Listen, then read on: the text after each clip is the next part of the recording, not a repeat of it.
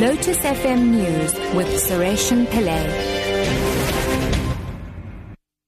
Seven o'clock. Good evening. DA leader Mmusi Maimane says President Jacob Zuma cannot continue to claim that he did not know what was happening at his home in Nkandla on the security upgrade project that has now become a wasteful expenditure. He says President Zuma must be held accountable for the multi-million rand security upgrades at his private Nkandla residence.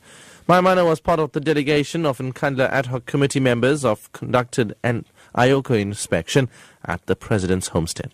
He says they will be presenting an alternative report as the DA on the visit. It was deeply disturbing.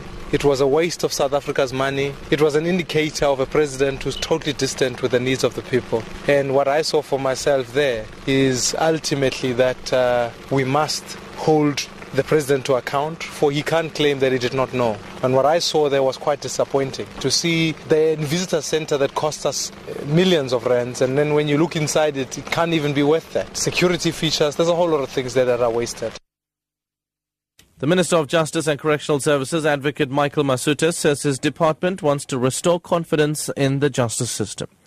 Masutha was speaking at the official opening of a sexual offences court in Schweizer-Reneke in Northwest. He says he wants courts of this nature in every province.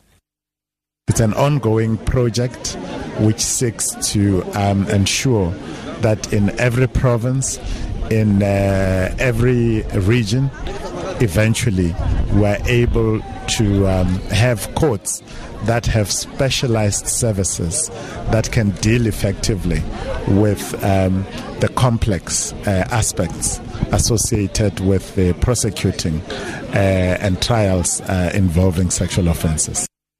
Free State Premier Ace Magashule and his provincial executive have donated more than 200,000 rand to the No Student Hungry program at the University of the Free State. During the handover of the check, Magashule praised UFS management for providing daily meals to more than 160 students.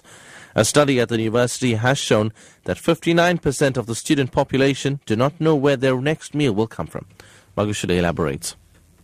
We have been thinking, we have been assisting students, what is it that we can do during Mandela's month? And we decided there is this program. Why can't we contribute to this program? And all of us then decided, let's put our money here and make sure that we feed the students. The university will decide which students actually deserve to have this money for food.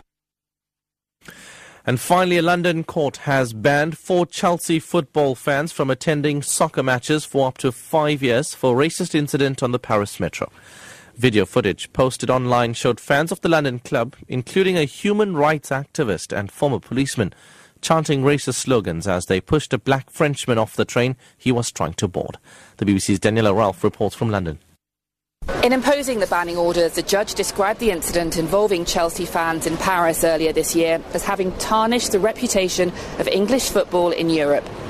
He said the Chelsea fans' behaviour had been abhorrent, nasty, and arrogant. He said the video evidence of the fans shouting racist chants and preventing a man boarding a metro carriage was compelling. He told the Chelsea fans that they could not hide in a crowd.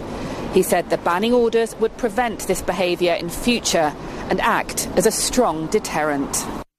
Your top story at 7 o'clock. DA leader Mmusi Maimane says President Jacob Zuma cannot continue to claim that he did not know what was happening at his home in Nkandla on the security upgrade project that has now become a wasteful expenditure. I'm Suresh Pillay, back with a wrap at 8.